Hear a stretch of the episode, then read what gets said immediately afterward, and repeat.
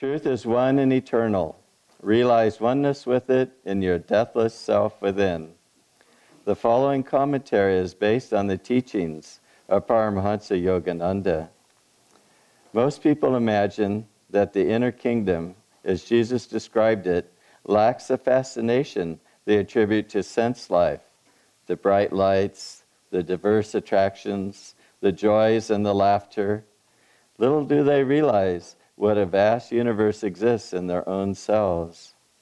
There are many passages in the Old and New Testaments of the Bible that describe aspects of this inner kingdom.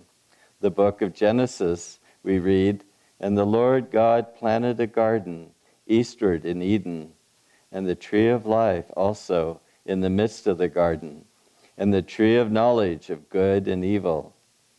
This garden was in no earthly place it existed even now, it, excuse me, it exists even now in the very self of every human being.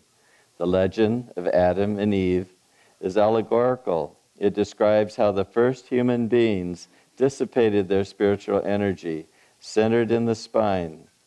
The spine is the channel through which flows the river of baptism of the spiritual life.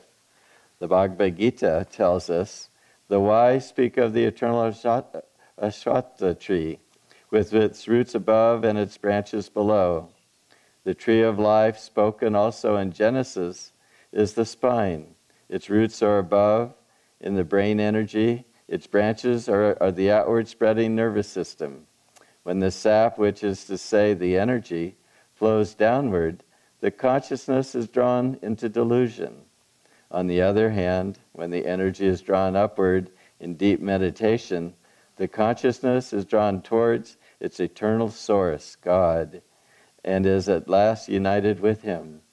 Krishna in the Bhagavad Gita therefore urges his chief disciple Arjuna to embrace the yoga science, the path of meditation. The yogi, he says, is greater than the ascetic greater even than the follower of the paths of wisdom, jnana yoga, or the action or of action, karma yoga. Be thou, Arjuna, a yogi. For those who would find the divine truth, Krishna gives this description of the yogi. Steadfast a lamp burns, sheltered from the winds, steadfastly meditating, solitary. Such is the likeness of the yogi's mind shut from sense storms and burning bright to heaven. Wherever you are, whatever your outward beliefs and observances, seek God in the silence of your soul. Thus, through Holy Scriptures, God has spoken to mankind. Oh.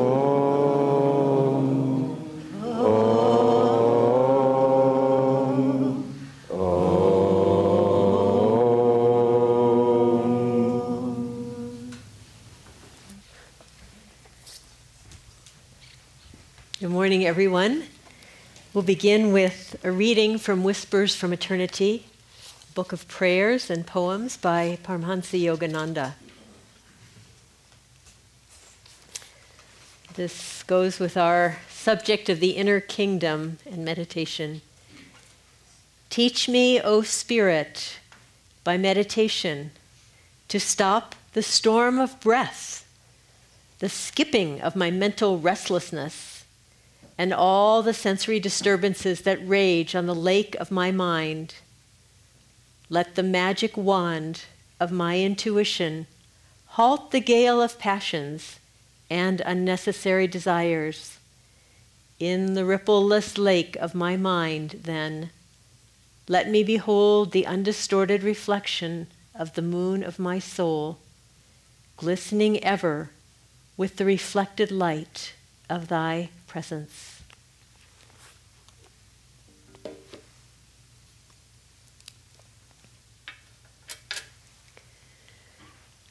One of my favorite um, lines from Yogananda's teachings is a, like a prayer or an affirmation that I've said many, many times in my life, and it is this Life is a struggle for joy all along the way. May I fight to win that battle on the very spot where I now am. Well, the question is how do we win that battle for joy? And the person who is the materialist, uh, looking to the outer kingdom, is looking for things out there that can make him happy, but they never quite stay in his hands. They always just slide through. It might be in a matter of minutes, it might be in a matter of days, but they never stick, and nor do they go deep enough. And I read a cute story of this yesterday. Um, a man ran into his friend on the street and he, he said, Golly, you look kind of sad. What's wrong? And the man said, Well, three weeks ago I found out that I inherited $100,000 tax free from my grandfather. He said, Well, that sounds pretty good. And then he said, uh, Two weeks ago, I won a sweepstakes for $20,000. The man said, Well, that sounds pretty good. And then he said, Last week, um, a relative that I didn't even know I had died and left me $50,000. And the man said, Well, that sounds fine. What's wrong? He said, This week, nothing.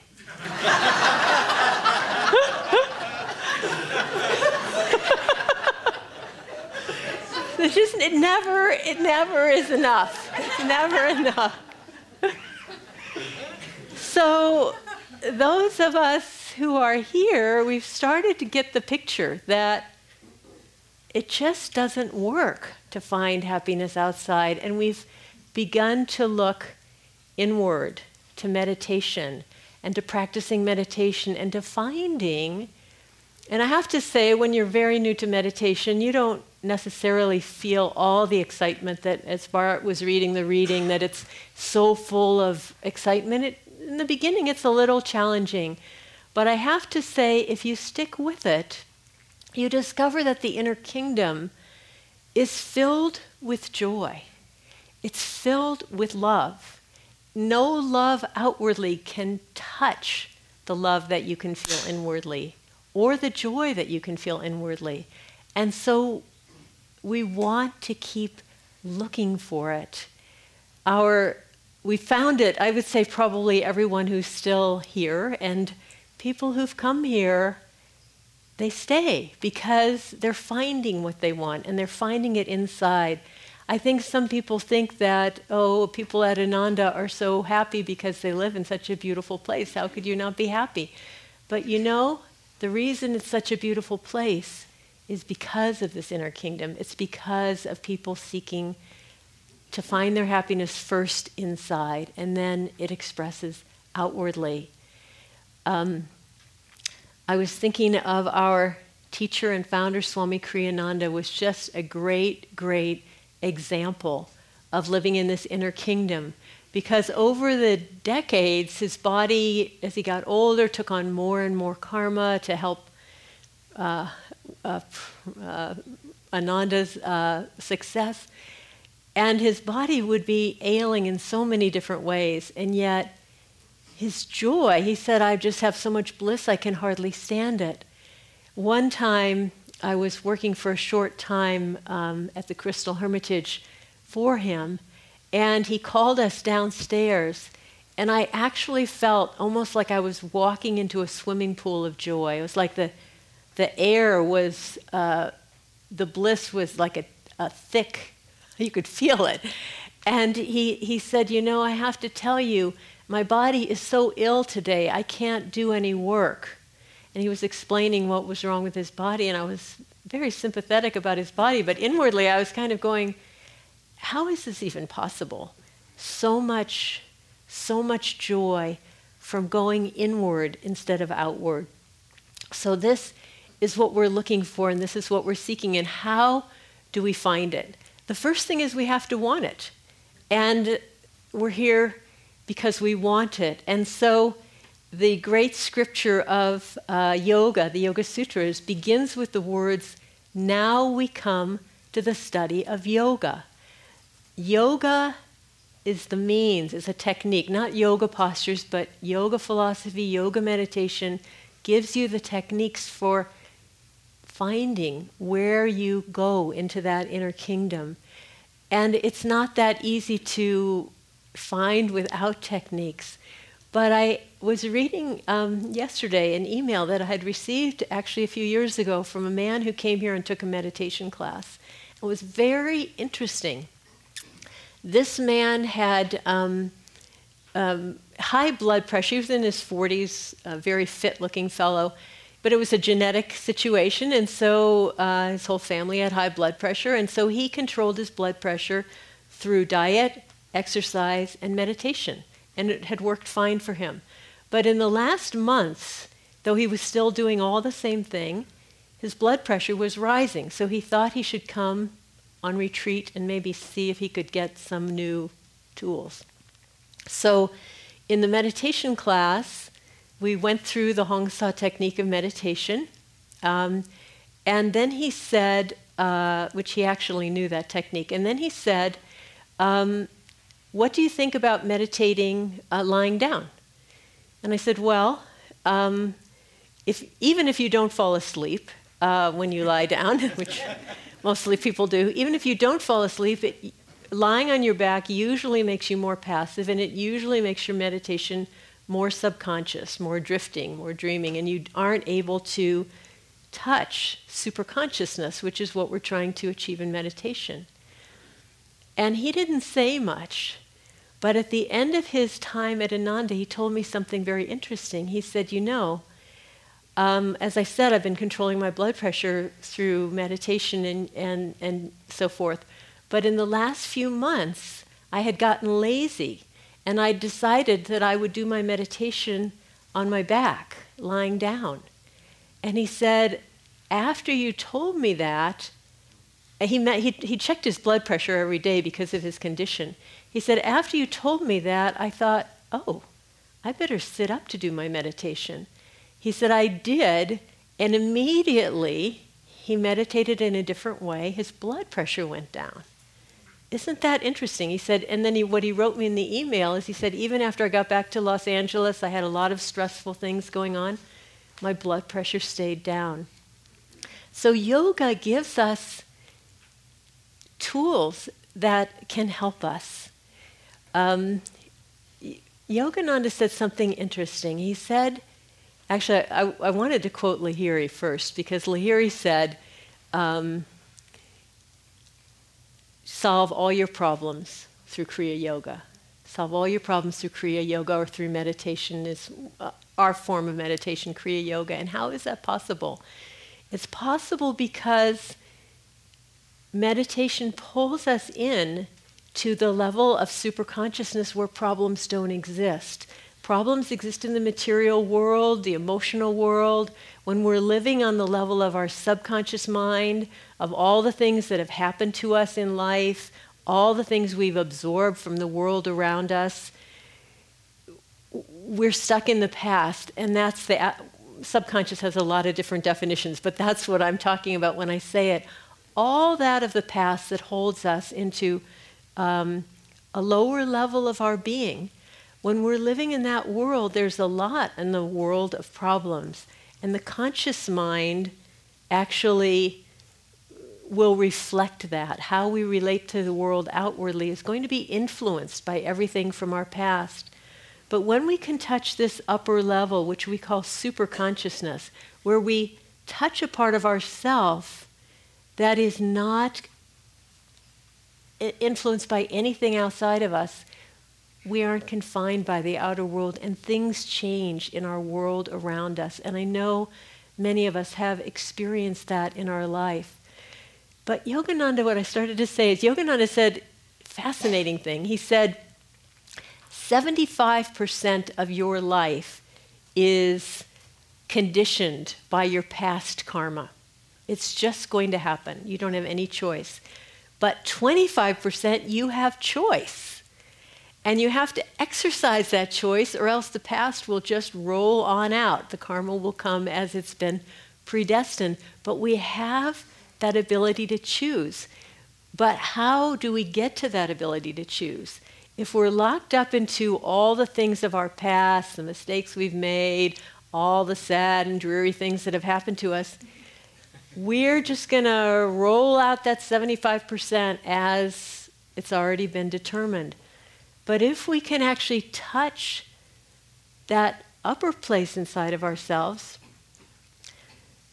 we can make some clear choices. He said it involves free will, uh, using your free will, using your energy, using your ability to choose. We have to do that. And that allows us to lift our consciousness. Um, I was read a story of that's in Bharat's new book. Um, it's not really about meditation, but when you tell the story, you'll understand how it applies to meditation because it it it uh, it shows you the kind of thing we're looking for in terms of inner freedom. There is a wonderful scientist. Uh, you may have heard of him. His name is Richard Feynman.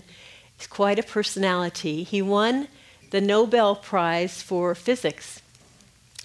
And he was teaching, uh, he was researching neurophysics and teaching uh, at Cornell University. And he came to a point in his life where he just felt burned out on physics. He just said, I'm just, I'm just tired of this. He said, I, now that I'm burned out on physics, I'll never accomplish anything. And he was, he was really uh, feeling bad about that. But then he reflected on his life and he said, You know, I have always found physics to be so much fun. To me, it's just, I got into it because I loved it, I thought it was fun.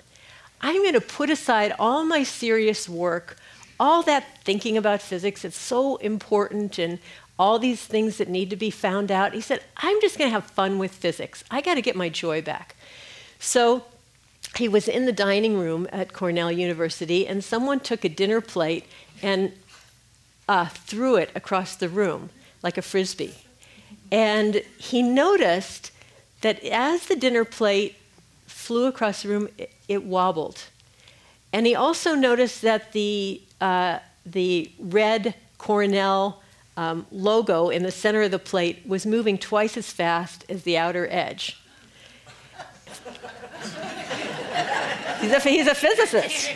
And so he said, I wonder if I can come up with the equations that describe that wobble and describe why that center moves twice as fast as the outside. And he just, there was absolutely no point to it. And that's what he loved about it. He said, Great, I'm just having fun with physics. And so he started, I can't even imagine I, what he was doing.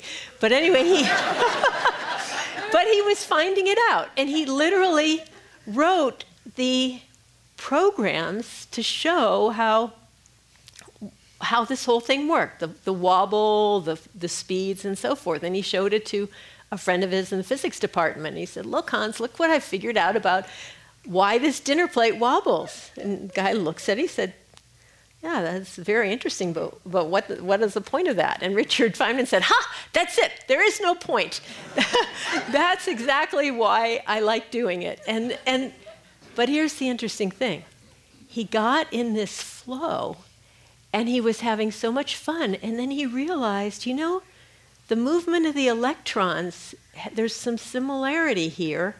And he took those equations and he began to apply it to neurophysics, to the field that he'd been studying in. And do you know what? That's what won him the Nobel Prize the dinner plate.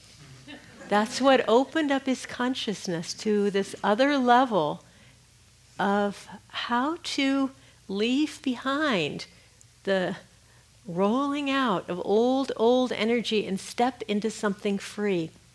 And that's what meditation can do for us when we can lift our consciousness to this upper level, this other level. Bharat and I were um, uh, running the Ananda Center in Palo Alto for a few years in the very early days of the Palo Alto Center, the foundational years. And I used to teach a four week meditation series. And on about the third week, somebody, this couple came up to me after class and they just said, We have to tell you how five minutes of meditation a day has changed our life. I said, This I got to hear. And they said, You know, it's Palo Alto, so everyone works in these very high level computer uh, uh, software uh, or businesses, and they worked in different businesses, a lot of pressure in their jobs. I think they were management, whatever. And they said that what we used to do after work, we'd come home, meet at the front door, come in the house. One person would be grumbling about all the stuff that happened at work that day, and then the other person would jump in and chime in about what was horrible happening at work that day, and then back and forth.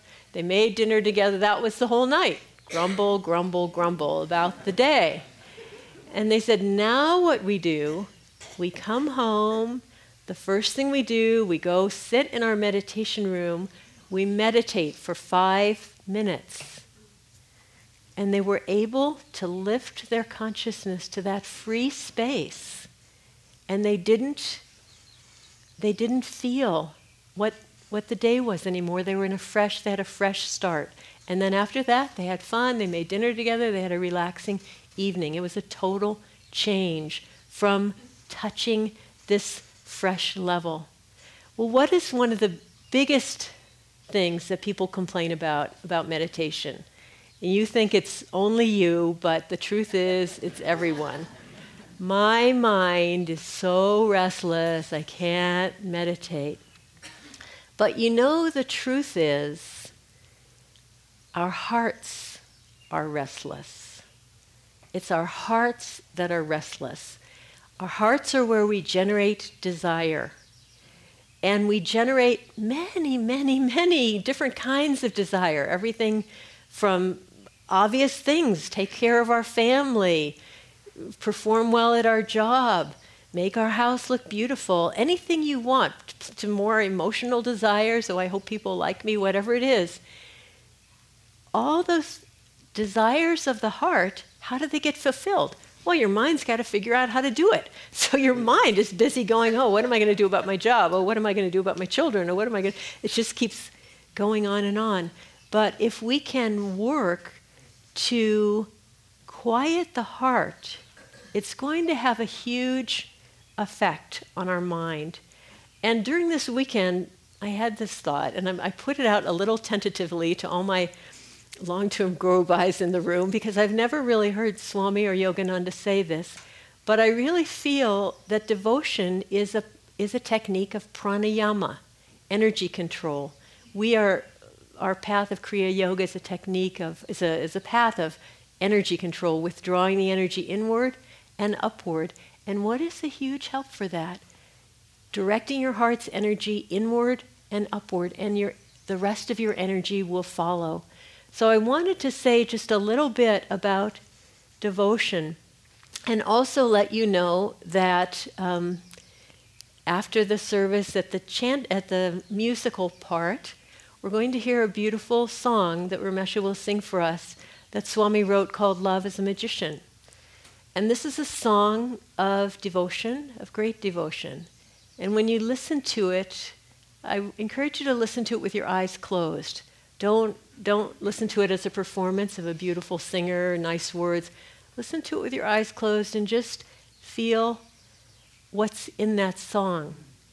And I wanted him to sing this because Swami Kriyananda, uh, who is a man of tremendous accomplishments, he started all of the Ananda communities around the world, wrote over 150 books, 400 pieces of music, uh, just tremendously accomplished, was asked, What is the greatest, what do you see as your greatest accomplishment?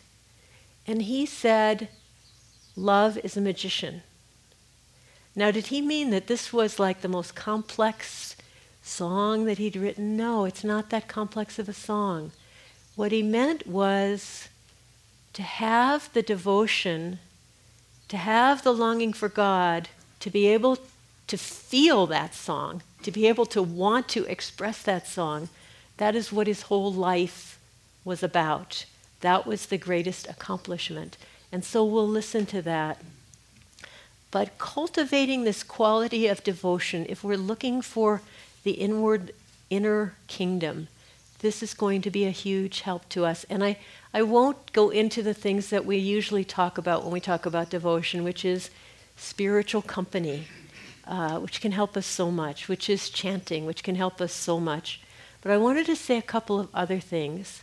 One is the minutes are more important than the years. Think about the minutes in your life. Everyone in 21st century is busy. It's a very busy time in the planet. Busy, busy, busy. But there are always pauses. And what do we do with the pauses? Can we bring our attention inward? Can we focus on love? Can we focus on the quality of joy? Can we practice, as Yogananda said, making love to God in just this moment? Oh, I could be with God while I'm waiting here at the doctor's office. I don't have to flip through a magazine. Yogananda called them fillers, you know, you just things you do mindlessly. Hop in the car, turn on the radio. Oh, I have some quiet time in my day. How can I fill it with God? Um, so, looking at those pauses, read something by Yogananda before you meditate in the morning. I have to say, I just can't believe how much that has helped me in the last year. It's just been a tremendous blessing to the meditation. Why? Because it gets you moving, your energy moving inward and upward before you start your meditation, even if you've done your energization exercise and even if you're doing your Kriya. Here you have this other form of pranayama. Um, uh, I know, this was what I wanted to say. Um, Yogananda said, never meditate alone. Never meditate alone. And you say, well, that's easy for you. You live in community. I live in Kansas. No, that's not what he was saying. He was not saying you had to have other people in the room with you. He was saying, never meditate alone. Make sure that you are remembering that Master is with you, that Divine Mother is with you, that God is with you. And just feel that in your meditation. Now we have time to be together. And the last one is never give up. As long as we keep doing this, it's, we have to find it. Um, if you just keep putting out energy, the fog will lift. I have to say that um, speaking as someone who started meditation with about as restless a mind as is humanly possible, if you just keep doing it, you begin to find, even if your mind stays restless, you begin to find the joy is there you begin to find the love is there. So don't even worry so much about your mind. Do your best you can to do the techniques, but just keep focused on doing it. Jyotish was in uh, India and gave a talk that I just happened to listen to part of it, and I was so touched by it. He said that the spiritual path is a, is a process of ripening. Ripening. In other words, it, you don't you can't make yourself be more than you are. You can't make yourself love God more than you are, but you can help the process to ripen. So an apple on the tree might go, What is taking me so long? I've been here for three months already. I should have had this ripened. I should have been ripened a month ago, two months ago. But, but it's just a natural process. But we have the advantage that we can make choices things that will, what, what makes something ripen? Uh, needs uh, water, needs nutrients, needs sunshine, needs warmth. The water, the nutrients, that's your daily meditation. Just keep nurturing that piece of fruit, that apple. Just keep nurturing it on the vine. And and then make choices to put yourself in an environment where the sun is shining, where God's presence is more easily found, like coming to a place where there are other devotees, like being around the warmth of spiritual companionship. Just make the choices that will help to nurture that ripening and then let it happen. And don't get um, frustrated by it. Don't become. Uh, uh, don't lose hope. Yogananda told a beautiful story about a man who planted a bush in his backyard. And it was a flowering bush. And he put it in the ground and he watered it and he put nutrients in it and no flower. And he just thought, well, I'll just keep watering it. I'll just keep putting nutrients in. And no flower. Year after year, no flower. And at a certain point, he thought, maybe I should just take this bush out of the ground. And then he thought, no, no, no. All in God's time. I'll just do my part. My part involves watering, my part involves feeding, and I'll let nature take its course. And one morning he woke up to a beautiful aroma, and he'd forgotten all about it. But there on the bush was a, just a beautiful flower. And now, Yogananda, when he told that story, I believe he was talking about the flower of self realization. But I think for us, we really can find flowers every day. Once we, we have to invest, we have to invest in our meditation. It doesn't happen automatically. We have to be loyal to it. We have to persevere. We have to keep putting out the energy. But bit by bit, when you're not looking, when you're not um, uh, asking that flower, that bush, where are the flowers? When you're least expecting it, you find these little flowers of joy, flowers of your heart opening, flowers of more love, and your life becomes more and more filled from seeking your happiness in the inner kingdom. May your search be blessed.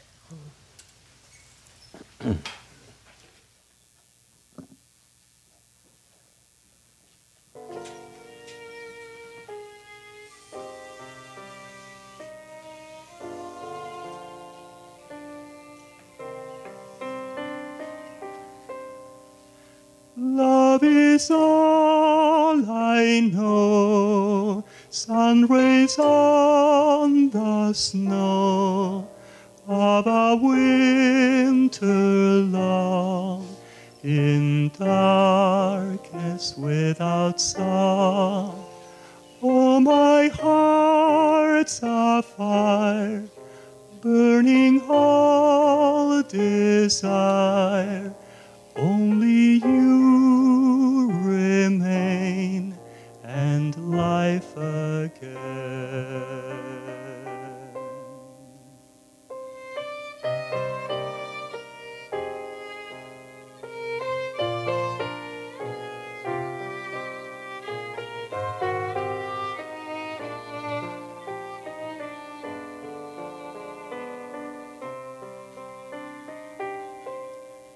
Too long I did stray, flung lifetimes away.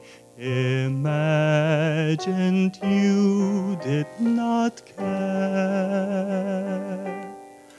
I know now your smile was mine all the while. I listened and love there. I can't breathe for love, all the stars above call to me, come home. Life's waves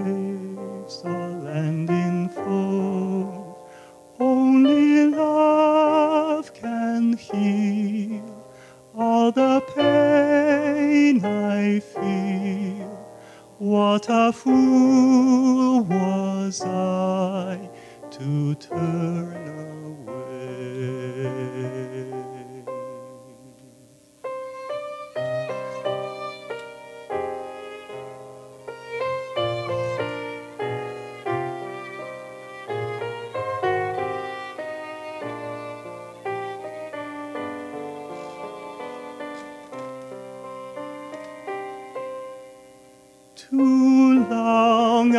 I did